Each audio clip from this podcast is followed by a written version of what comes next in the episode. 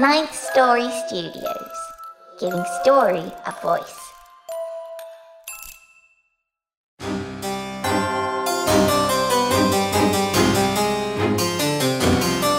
You're listening to the Wicked Library.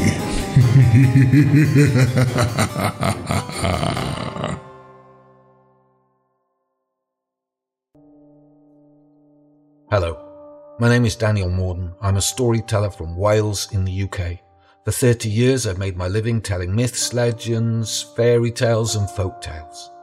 Now, during this crazy year, stories I read or heard many years ago have wormed their way back into my memory, like a snatch of melody I couldn't place. It was as if they were whispering, Listen, I can help. So when I tracked down the stories, they seemed to have something to say about the pandemic and the way our lives have changed. So I've told these stories in a podcast. Every episode consists of just one story. It goes out weekly on Sundays, and if you're interested, you can give it a try at www.danielmorden.org slash podcast. Thanks for your time. What if you could have a career where the opportunities are as vast as our nation, where it's not about mission statements, but a shared mission? At U.S. Customs and Border Protection, we go beyond to protect more than borders from ship to shore, air to ground, cities to local communities. CBP agents and officers are keeping people safe. Join U.S. Customs and Border Protection and go beyond for something far greater than yourself. Learn more at cbp.gov/careers. Hello, and welcome to episode number 1020 of the Wicked Library. I'm Daniel Foytik, and I thank you for listening. Today is our season 10 finale, and we're already hard at work on season 11, due out later this spring. Don't worry though, in addition to more episodes of The Private Collector, we'll be doing a little something we're calling The Darkness in Between, featuring at least one short story told by me each month. Perhaps more if time permits. These stories will vary in length and will be just the author's words, my voice, and your ears. I'm looking forward to sharing these stories with you to help whet your appetite for season 11 when we return with longer tales, multiple voice actors, and beautiful custom scores by Nico Vettese. A big thank you to those of you who took the time to rate us five stars and write a short review for us on iTunes. Your ratings do help others find the show, and of course, we love hearing from you. In fact, the librarian occasionally selects a review to read on the show. So if you submit a five star rating and review of the show in iTunes, there's a good chance that the librarian might share yours on the show in the near future. Now, while we're in production for season 11, be sure to get a copy of our first written anthology, 13 Wicked Tales, available on Amazon in print and Kindle to help keep you company. Grab your copy at thewickedlibrary.com forward slash read. It's packed with great tales by some of your favorite authors from the show, and the book also features beautiful cover art and illustrations by Jeanette Andromeda, who does a lot of our artwork for the show. It's a fantastic collection, and we know you'll want a copy for your own Wicked Library. Again, get yours now at thewickedlibrary.com forward slash read. As always, before we get wicked today, a big thank you to those of you who are supporting the show. We've had several new supporters sign up on Patreon, and we all deeply thank you. Without you, this show would not be possible. On behalf of our authors and everyone else involved in making the show, a sincere thank you for your support of this show and of independent horror fiction. If you're not yet supporting the show, Wicked You, you can do that at patreon.com forward slash wicked library. Today's episode features a dark tale by an author who is no stranger to the halls of the Wicked Library. We're proud to close out the season with a story by the very talented Pippa Bailey, who wrote today's tale just for us. Performing today's story is the amazing Guy Fortt. The custom score for today's tale was created by Nico Vettese of We Talk of Dreams. Please, if you enjoy the story, find Pippa's work and buy it. It keeps her writing more. You can learn more about Pippa and find links to her other work on her bio page at thewickedlibrary.com. Now, let's close out season 10 properly. Let's get wicked. Ah, so you've come in search of a story, have you? Well, you've come to the right place. My private collection of dark tomes are hungry for your fear, filled with stories that are sure to terrify, disturb, and delight. Be warned, though, these tales are not for sensitive listeners. You're going to hear things that will upset and quite possibly offend. Ah, here's a good one. Follow me now and we'll enjoy this tale together. It's story time at the Wicked Library.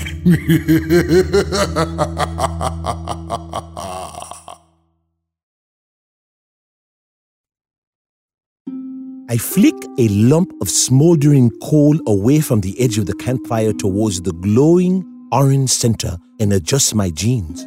They always pull too low when I sit down. I cross my legs on my smooth boulder perch, a perch I claimed at our first midnight mayhem campout, and take a long slurp from my juice box. It isn't precisely mayhem at these gatherings, more mundane. When considering some of the stories the others are bringing as their scariest story ever. We've grown in numbers since the first evening in the summer.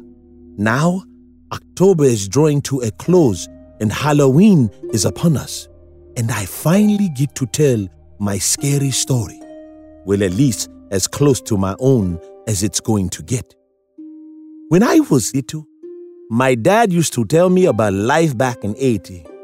He and my grandma moved over here years ago. He told me all about the real monsters out there, bigger and scarier than over here. He always told me, You don't know what it is to be really afraid, so I've decided I'll give you a proper fright. I place my finger to my lips to silence Jackie before she begins chatting again. My dad told me about the Gunny Sack man, a boogeyman who steals children to make magic. Real voodoo magic.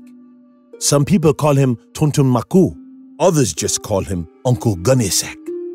I spit onto the coals and watch the others recoil as ambers spark and dance towards them. Now don't piss your pants, kiddies, as I tell you the story of Haitian graffiti and Tonton Macoute. The Gunny Sack man crawls by at night. Close your mouths and clench eyes tight. I run my fingers over the graffiti paint letters that dab the front of my neighbor's home. Some parts of the words are chipped and paint peels away from an old tin door, faded by the blistering sun but never truly erased. It's a warning, or so my man says. She says Tonton himself came by at night and wrote those words. He likes to scare little children before he scoops them up in a sack and takes them away. I don't believe he's really real. When I was smaller, maybe I did think he could hurt me, believe that if I looked at him, he would take my eyes and my tongue and make me into something bad. Now, I'm sure it's just my man trying to make me behave. And no stupid man with a sack is going to scare me. I'm going to prove to her he isn't real. Cité Soleil, like its name, is a blistering community of brightly colored homes made from anything anyone could find. Tarnished metal sparkles against the cement and wooden fixtures of shacks that line the streets. Waves of heat ripple off tin roofs, twisting and coiling like toxic gas floating around the open sewer pits in the bad parts of town. I step back and lean against the hot metal of my front door and let the sunlight bake the bare skin of my chest and shoulders. I inhale deeply. The air hangs thick with sweat and blood and tobacco. My man says, I'm not going out today. But we're so close, so close to finding the rest of Tonton's poem. We all know that one line dubbed on my neighbor's house isn't the full story.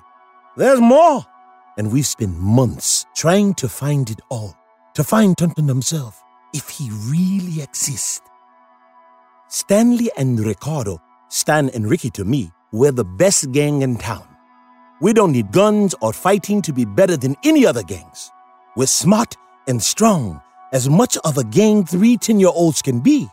Still, we're definitely the best. and we found the next line of the poem already. It's near Ricky's house. It's strange that we've been walking past it for so many years and never noticed the words before. We're going to find the rest of the poem before any of the other kids and prove Tonton isn't really a monster. He can't beat us and he'll never catch us in his gunny sack. We're too smart and too fast for him. Stan has the brains. He could plan his way out of anything. He stopped us getting a hiding from my maman so many times I can't count them all. That doesn't mean Stan doesn't talk shit sometimes. Ricky is the muscle. He can take a punch and hit back twice as hard. I swear he could put his fist through a wall if he tried hard enough. The slabs outside his house are all cracked from him stomping about when he doesn't get his way. He has a hell of a temper on him. Still, you can be sure he has your back in a fight. If you're with Ricky, nothing terrible will ever happen to you. But then again, you wouldn't want to be against him. I'm the boss, the oldest by two whole months, most grown up of all of us, and I'm the charmer. I love uh, the way girls' tongues stroke their lips as they say, Samuel. I know how to get what I want when I want, and I won't take no for an answer, not even from Maman. I step away from my front door and wander around the side of the house, digging my toes into the, dirt like a chicken as I move. Maman is away cleaning at the packing factory. She'd only taken me there once. I got bored pretty quickly. They have all that space in that vast building and don't do anything fun with it. Adults are so stupid. Jogging down the lane, I wheel between several dusty alleyways. The journey now second nature to me. I hop cracks in the ground, avoiding acrid puddles of streaming chemicals, and change to autopilot as I speed towards Stan's house, my bare feet kicking up dust and pebbles. If we can find the rest of the poem before it gets dark, I can get home and my Maman will never know I've been out. She beat me last night for coming home so late. Maman said she was scared one of the gangbangers or Tonton had taken me. She's a real warrior. As she spanked me, she said she prayed to good for me not to die and prayed for a smart boy, but that she hadn't been given one yet. The raw ridges from her sandal when she scalped my buttocks throbbed and grind against my shorts as I run. I don't care what she says. We've sworn going to find Tonton. I know I can make it to Stan's in 10 minutes. I don't own a watch, but I learnt when I was real little to hum songs when I go out. If I know how long a song is, I can count how long I'm out if I hum it over and over. I played Dela by Johnny Clegg on repeat in my head and shimmy along an open drain, careful not to catch any gray water on my feet, and hop over a fence to Stan's. I hammer on the door, hot metal stings my knuckles. No answer. Painted bones hang from twine around the front of his door. They clack like teeth as they sway, knocking into the side of the house. I love those bones. I think I love them more because Maman hates me being their magic stuff. I grin and stop a swinging string, rubbing my fingers along the sun bleached bone. Stan! I yell through a crack in the door. I press my bare shoulder against it and shove. Sweat sizzles on the rusty metal. It doesn't move. Stan must have gone to help his dad at the market. He sells weird things my mom told me never to touch. Not bad magic things, good magic things. Things that help people. He says he only makes things that Baron Samedi knows that people need. His dad says Samedi helps the living and dead, and Maman ought not to be scared of him. She should know better. Stan's dad always leaves a little pile of grilled peanuts in a jar by the door as an offering for Samedi. He says he'll leave cigars sometimes, but they're so expensive and he likes them too much himself. One time, Stan gave one of his dad's skull. I think maybe it had been a dog.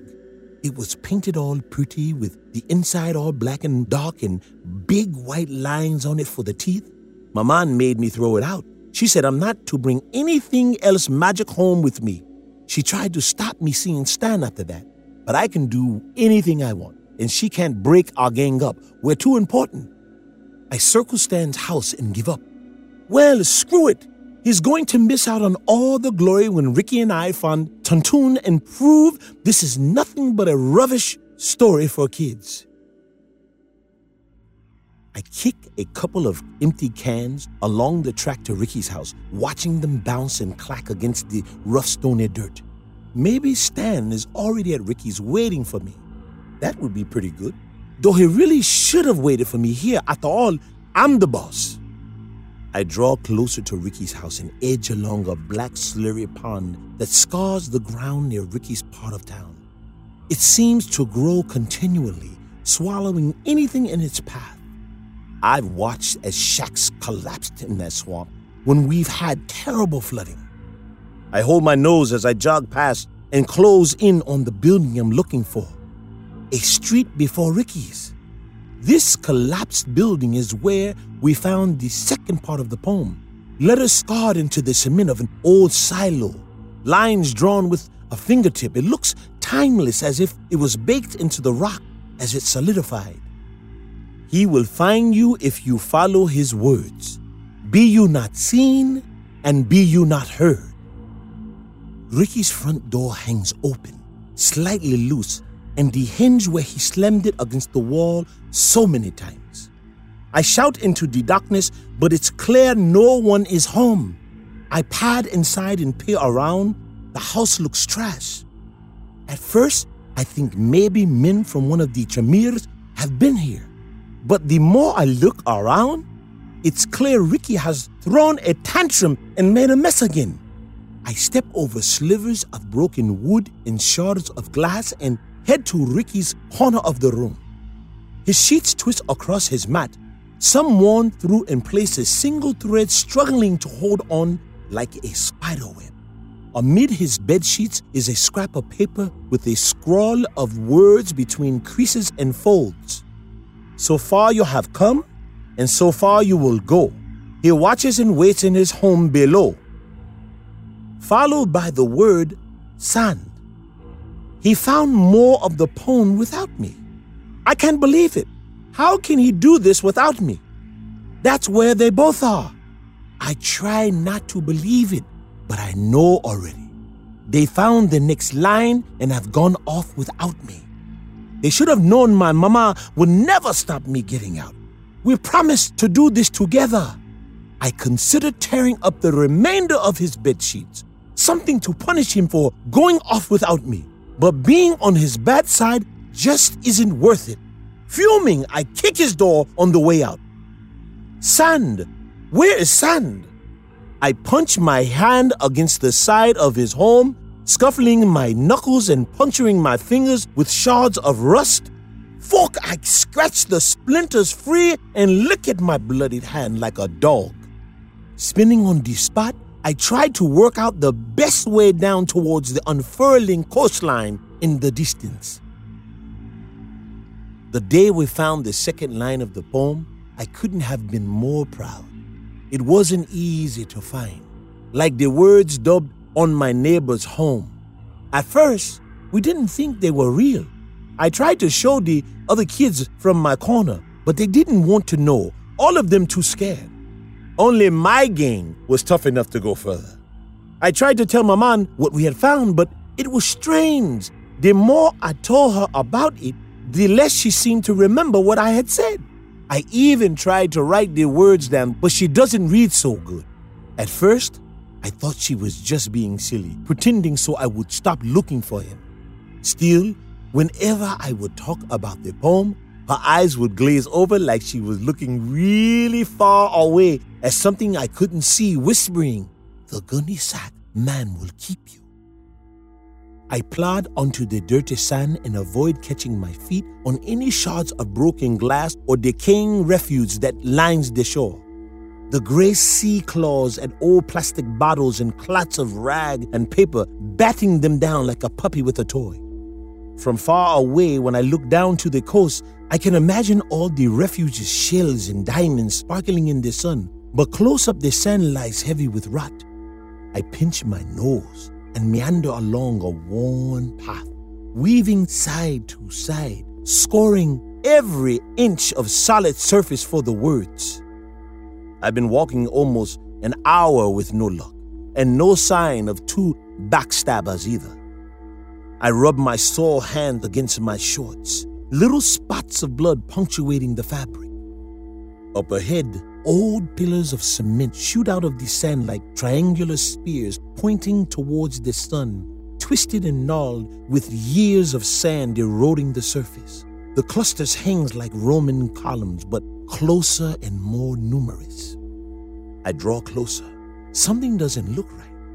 One of the spears has a colossal line cut into it, sharp and deep. I rub my eyes and squint. There are more and more lines gouging the surface. I can almost make out letters, but it doesn't make sense. I move left and right and try to understand what I am looking at. The further I turn, the more the pillar scars fall into view. Sure enough, there, the third line of the poem is the letters are so big and spread so far. I can see why people haven't ever noticed them before. Three lines, so that leaves two to go if what the other kids are saying is right. One kid said he'd work out where the fourth one is. And he said he knows where to find the last one too. He wouldn't tell us where though. Glory boy. None of us have seen him since. Stan says maybe Tonton got him. Stan's smart, but he's not that smart if he really believes in Tonton. Perhaps the kid just got lost and is too much of a loser to admit he hasn't found anything. I snicker at my joke and run towards the spears. Touching the letters makes them feel more real.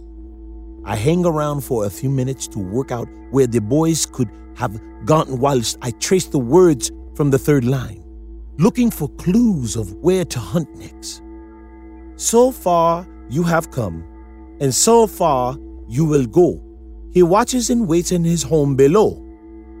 I guess I need to keep on moving away from town, further down the coast. I'm not sure what a home below means. He wouldn't be underwater.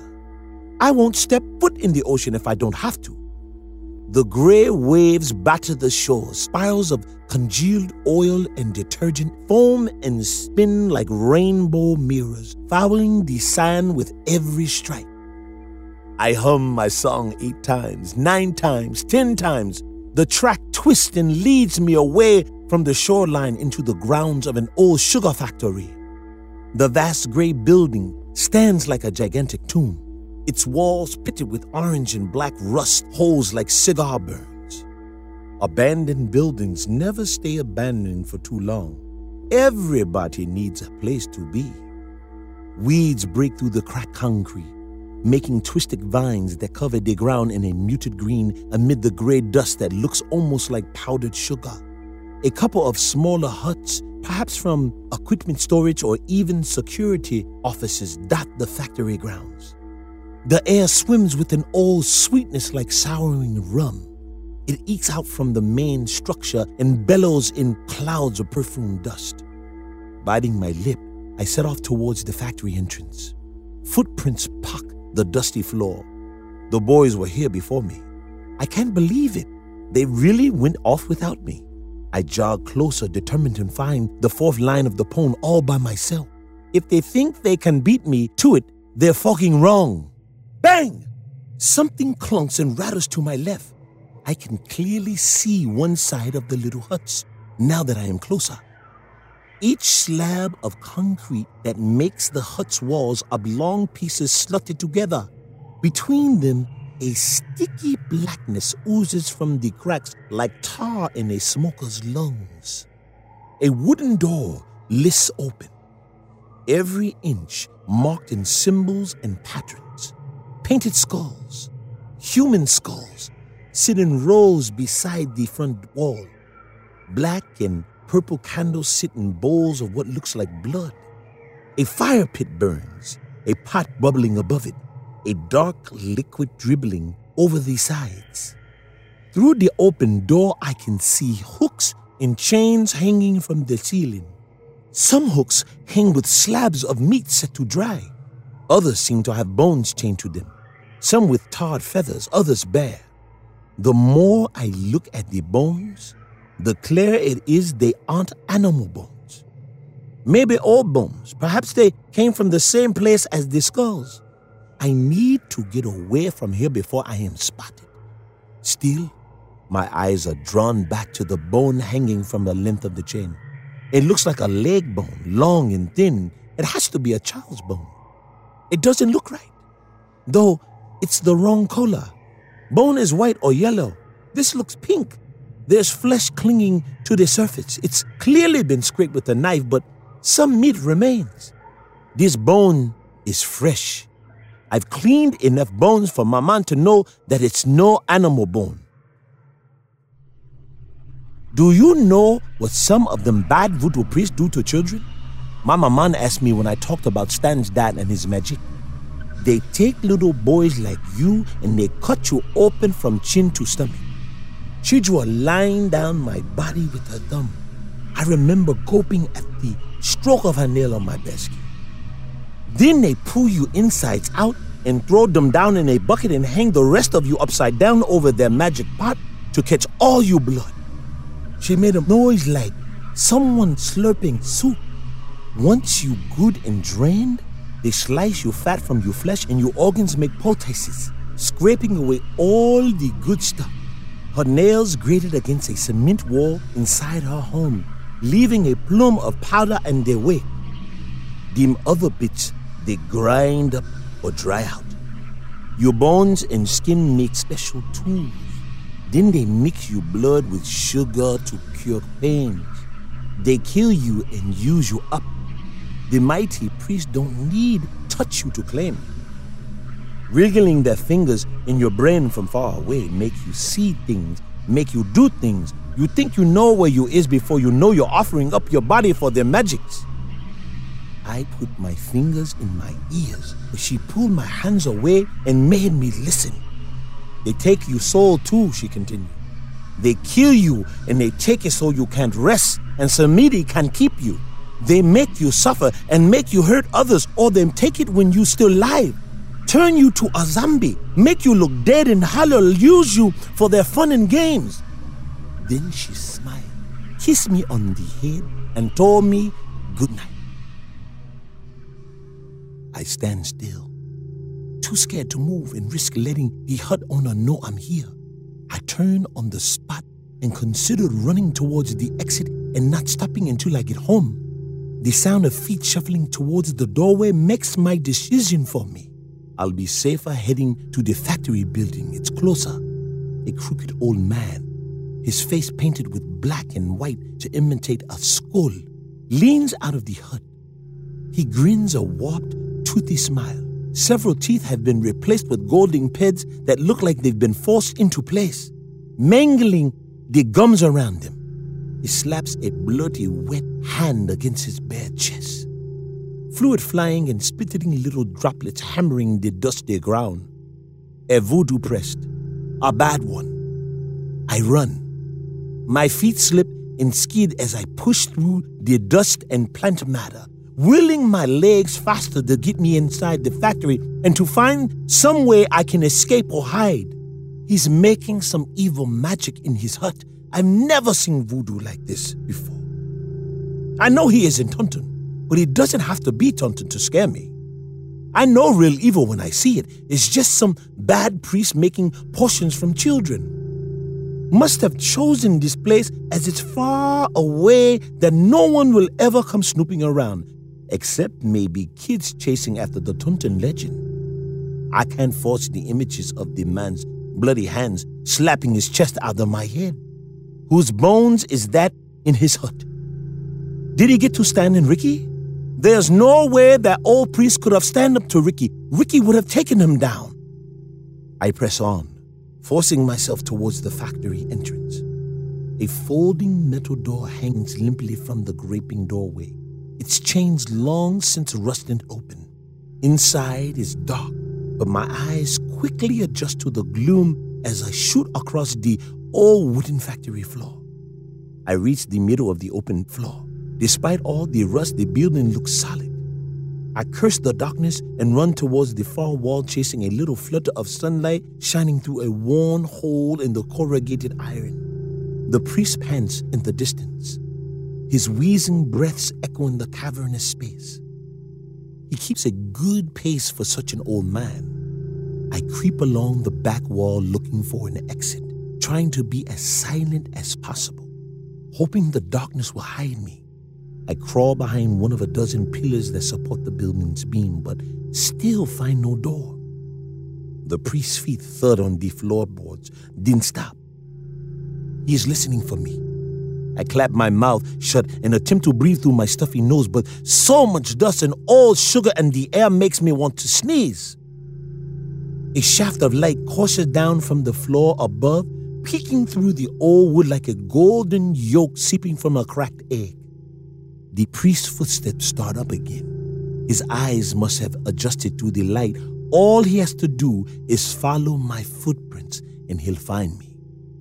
I slip past another beam and spot the staircase, one way up, one way down, not the basement.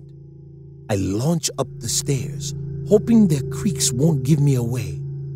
There's more light up here. Blistered holes in the roof let light in and illuminate the lack of hiding spaces. I find a window and peer out. I think about jumping. At home, we run and climb and jump, but this is too high. The ground too hard. I remember when Ricky broke his leg jumping from his roof. Maman beat me for not stopping him and for being on the roof. I run back towards the stairs. Maybe I can get around him and out of the front again. Thud. Thud. The priest starts up the stairs. He coughs and spits on the floor as he stumps closer. I back away from the stairwell, my heart racing, my eyes fuzzy from the fear like bees are humming in my brain. Maybe I'm just scared, or maybe the priest is starting his magic on me. I don't know. He reaches the top of the landing and blinks through the brightness before locking his eyes on me. He wipes spittle from his mouth like a red crusted hand and laughs.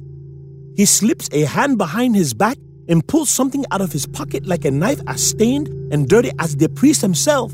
I back further away. Something moves below my foot. I look down. The priest lunges. Crack! The floor gives way below me, and I drop. It happens so fast that by the time I look towards the priest, his grin has gone, and he shrinks as I move further away. I try to roll as I hit the floor and save myself from being more hurt. I hit the ground, but it's two splinters under the force, and I carry on falling deeper into the bowels of the factory. I struggle to draw a breath. My back screams from the collision, and a sharp pain tears at my hip. I shoot towards the ground in hope for a softer landing when the last hit. I strike the metal floor so hard it falls under me like a candy wrapper. I sink through and I finally drop onto the concrete and smash my head on the floor. Yelping pushes every drop of air out of my lungs. My eyes adjust to the dark. I'm able to draw in a fresh breath. The air down here is thick and moist, not like the rest of the factory. Rot clings to every surface like oil black and oozing. My body pulses, my back twitching as I try to sit. My hip hurts the worst. Blood pools by my leg. I yank my shorts to the side and stare at a chunk of splintered wood that is torn through my skin. It looks seamlessly bonded with my flesh. I touch the wood. It sends a shiver of pain down my leg and makes my foot dance against the floor. I grit my teeth and scream as I pull the chunk free. It comes out whole, leaving nothing but a few bits of dirt stuck in the wound. I throw the wood away and pull my shorts back, pressing the cloth against the seeping hole. Something bangs about high above me. The priest leads his face into the first hole high above and shouts something I can't hear. His words lost over the thumping of my head and the vast space of the building. He vanishes. I look around for something to lean on or a way to get out of this pit. It looks like an old storage room. Dirty cans and barrels line the outside of the walls. It looks like it's made of several different rooms cut into the ground. More banging. The priest reappears above the metal hole, his face all red and sweaty. He hisses a curse at me through his teeth and disappears again. Behind me, I hear a thump. He must have found a door to the basement. Pulling myself to my feet, I back against one of the walls and rest on a metal drum. Thump, thump, thump. It sounds like the priest is throwing himself against the door or pulling at it and not succeeding. I let out the breath I've been holding, wheezing as the air leaves me. The noise stops, and the priest reappears at the hole. His words are still fuzzy against the din in my head. He says something about me not being worth anything down here, and that he's too old to come down and get me. He says He'll be waiting for me with his knife when I climb out. Everything else he says, between spit globs firing down through the hole, is lost to the echoes. Then he's gone. I don't know for how long. I need to find a way out. I limp around the room looking for the door he'd been hammering on. Putting weight on my leg stings, but it isn't as bad as I expected. It hurts about as much as Maman's shoes when she's really mad. A broken set of folding stairs leads up to a metal trapdoor in the ceiling. The bolt is rusty and bent. The bin looks new, so does the pile of broken wood from the stairs on the floor beneath it. I'm not getting out that way. Oh no, I haven't hummed my song. I have no idea how long I've been away from home now. The light is fading, which means Maman will be home soon. She'll know something is wrong if I'm not there, especially if I'm out late again. She knows I don't want to be spanked. She'll come find me if I don't come home. I can hear other voices down here whispers, maybe spirits. They could guide me out. I limp towards the sounds. They don't sound boomy like the priest's voice, they sound like my voice. Leaning against a wall up ahead are Stan and Ricky. I think I know it's them before I even see them, but I'm so glad it is. I'm so happy they're okay, and the priest hasn't had them. They have all their bones, and I'm not alone anymore. I want to be angry at them and call them all the terrible things I've been thinking, but now I see them again. All I feel is relieved. Door is broken. Did you do that? I ask. They both nod. Stan coughs and wipes his mouth his face covered in dust and dirt. Ricky shoves his hand into a pile of brown, powdery looking stuff and rams it into his mouth. They must have stored some of the old sugar down here. The stuff they had used to make rum. You should have waited for me, I say, limping closer to their walls. The ground is different here, rocky like a cave. It doesn't look like the other room. Had it always been here and the old factory built on top? Ricky shrugs and points to my leg before shoving another handful of sugar into his mouth. I don't think he's really bothered about the blood pouring down my leg until he asks, Are you okay? Took you long enough to find us. I thought you said you're smart. I rub my hand against my shorts and I say, I'll be fine. I'm no girl. Stan points to a doorway behind them. Not a door, smaller, more a tunnel cut into the rock and what looks like candlelight flickering deep inside. I hadn't noticed it before. Way out? I ask. Ricky grins and points to the top arch of the tunnel. There, cut into the stone, is a faded set of words, hard to read in the darkness. I'm angry, or I want to be angry at them. Angry they found it without me. Mad they left me alone but all of that is lost the second I read these words Inside his sack is where you'll cower. He'll tear you open and then devour. Is this it? I whisper to the others. They nod in unison. I don't need them to answer, but I need to know. I need someone to confirm what I am reading is real. I shiver. This is it. We finally found his lair, if you could call it that. I can prove to Maman he isn't real. and the other kids on our street will know we the bravest gang around. I look into the tunnel, letting my eyes follow the candlelight. At the end is a room of some kind. On the wall, there's something written in black that I'm too far away to read. It looks like paint, but similar in color to the dry blood on my leg. I know it isn't paint. I turn and ask Stan if he could read it. He squints for a while before shaking his head and says, Too far away. In we go. We're gonna find him and be heroes, Ricky grunted. He pushes Stan towards the entrance, but Stan pulls away, shaking. I grit my teeth. Fine. Stan, you go in the middle if you're going to be stupid. Ricky, you can go first. You can stop anyone, and I'll go at the back in case anything else happens, okay? Plus, my leg is going to slow me down. Ricky pushes Stan to one side, shaking his head at him, and crawls into the tunnel. It's a tight fit. Stan clambers in after him. He keeps looking back at me as if he wants me to tell him he can wait this out. He decided to find this without me. He's coming to see the last line of the poem and to prove that Tonton isn't real. I know Stan thinks he is real. He lies a lot and says he agrees with us that it's all made up just to scare kids, but I know he's just lying. We struggle along the tunnel. It gets wider as we draw closer to the room with the candle, and by halfway, we can almost stand up.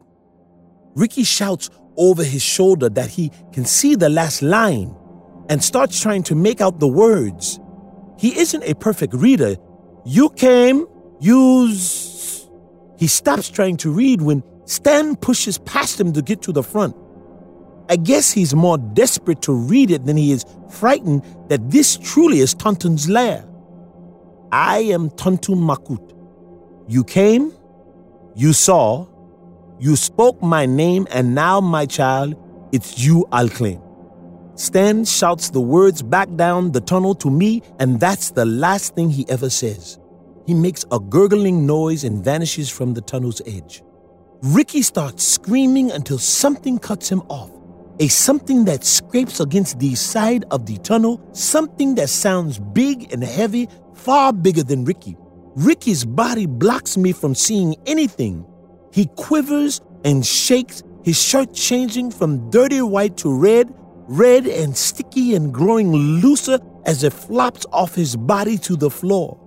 A silver blade shoots out of holes in his back over and over, spraying the walls in blood. I want to scream, but no sounds come out. If I'm quiet, maybe he won't know I'm here. I think back to the first line of the poem, the warning close mouth, close eyes. I clamp a hand over my mouth and screw my eyes shut. Around me, I hear the sound of blades striking stone, ripping and tearing, not sure if it's flesh or fabric. Something thuds on the floor of the tunnel and rolls towards me. Coming to a stop against my bare foot, I let my toes reach out to touch the warm, sticky thing that rests against me. Tight twist of hair. I move my foot further over and find a nose and two empty eye sockets. I retch but gulp it back down. A voice calls out to me, a sound like silk, like the slow burn of rum, like the way hot sunshine feels on your back. Tonton is coming for me. He doesn't know my name, but he knows why I'm here. His silken voice coils around me like the smoke from a cooking pot, soaks my skin and dribbles off in chocolate notes. I shake my head and back down the tunnel, it growing tighter as I move. I drop to my knees, trying to move away from the scraping sound of whatever Tonton really looks like following me back into the basement. I want to cry, to yell at him to go away, anything to make him stop, but he closes in on me. I feel long, spindly fingers scratching at my arm, trying to pull my hand away from my mouth. I break free from the grip and shuffle faster along the tunnel. I fall out of the exit and sprawl onto the floor.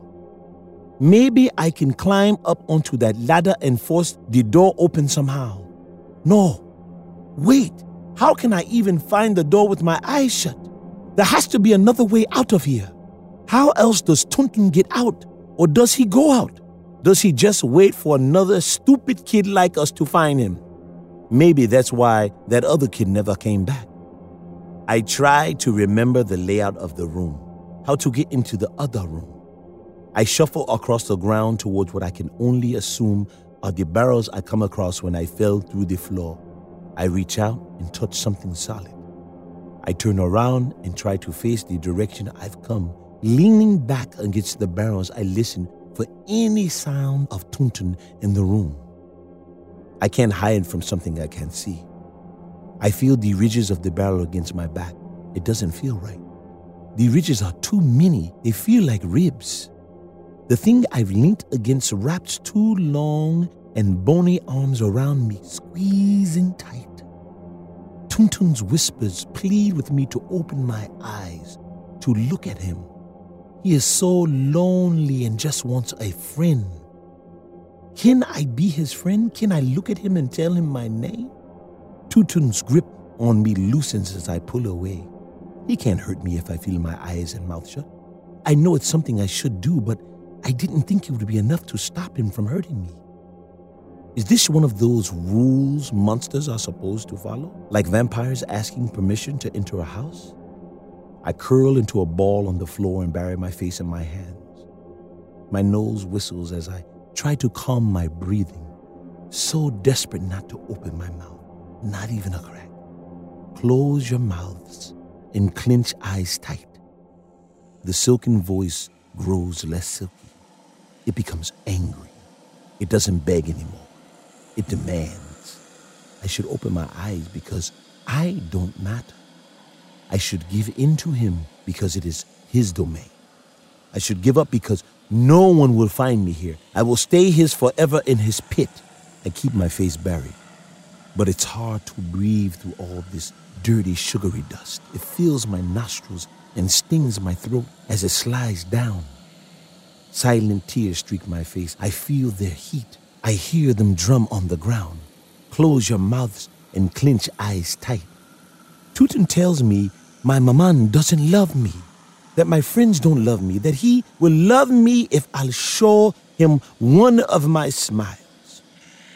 I want to tell him that he's wrong, that maman does love me, and that I don't care if Stan and Ricky don't love me. I love them, and they're my brothers. I want to tell him to go away, that he should go back to his hole, and he can't have me that I know I am smart as Stan and strong as Ricky, and I won't let him take me. I hear their voices all around. They beg me for help. They tell me that Tonton has them and I need to come and help, but their voices don't sound right. They strain like a boiling pot's hiss. They scrape like claws on stone. In my head, I scream at them to go away. I shout that they're liars. I think he can hear my thoughts because their voices go away. I think maybe he can only steal the voices of people he's heard, takes out their tongues, and gobbles them up to talk like them. I wait to see what more tricks he can pull out of his gunny sack. Close your mouths and clench eyes tight. The room is silent. He doesn't whisper anymore. There's a steady click, which, at the time, I realize his fingers tapping on stone. He is waiting for me. I hear a clack of teeth mashing together. They don't sound sharp, they sound dull as a hammer on rock, grinding, tearing teeth, not slicing. The stench of old sugar hits me again. I can't understand how Ricky could have shoveled this stuff into his mouth and stood the taste. I distract myself with thoughts of my friends alive, of the three of us on adventures, but all thoughts lead me back to the poem following the poem to prove that Tonton isn't real. But he is real. I wonder how many other children have ended up down here. Does he have a pile of skulls in that room like the priest has outside? Does he eat children or does he just like to hurt them? In town, children go missing all the time. Sometimes they're found, broken, used up, and spat out. But more often, they never come back. I wonder how many of them Tonton is claimed. Has anyone else ever fought back before? If what I'm doing is fighting, close your mouths and clench eyes tight. I hate that I'm lying on the floor crying for my man. I call him every rude word I can think of without even opening my mouth. Silent curses. I pray to God to save my soul when people find me, that he will let me go to Guinea. Tonton tells me that I will be his pet. He pulls at my legs and drags me across the room.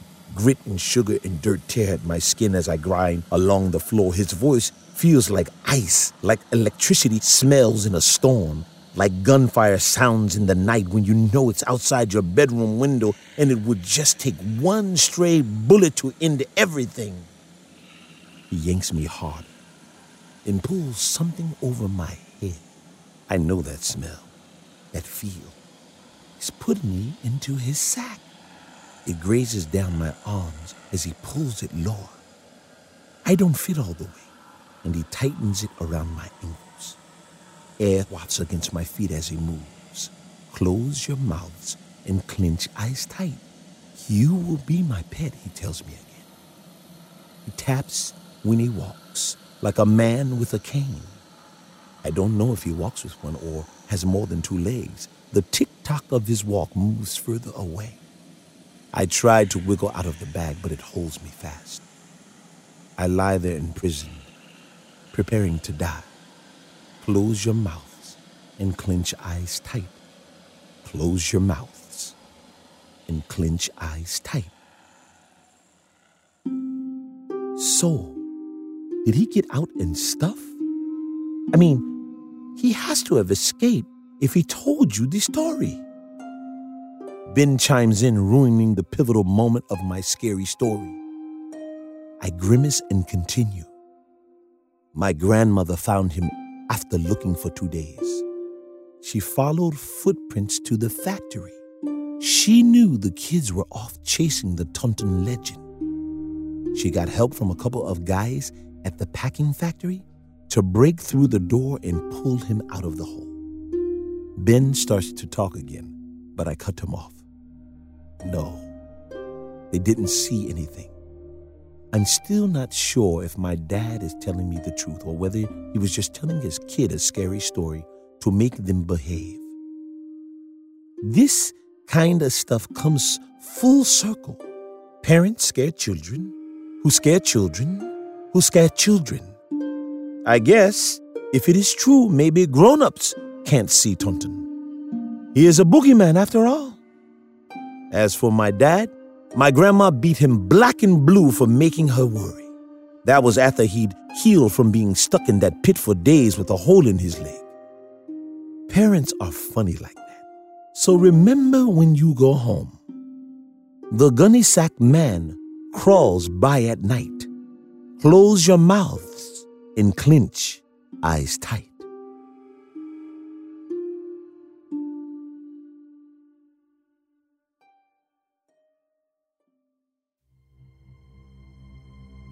Hello, kiddies! So, you want access to the Wicked Archives, do you? Well, it takes money to keep the lights on and keep our beasties fed. Trust me, you don't want them hungry. They might just start eating the writers, and then where would we be? Visit our Patreon page at patreon.com slash wickedlibrary and pledge your support to the show.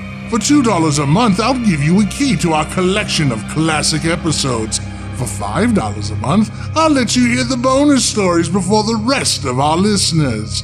Even more tantalizing rewards await for those who want to sacrifice more to us. Over 70 classic episodes are lurking deep in the private area of the library, just waiting to be heard by you. Pledge yourself to the library today, and you'll be ours forever. You're going to like it here, I think.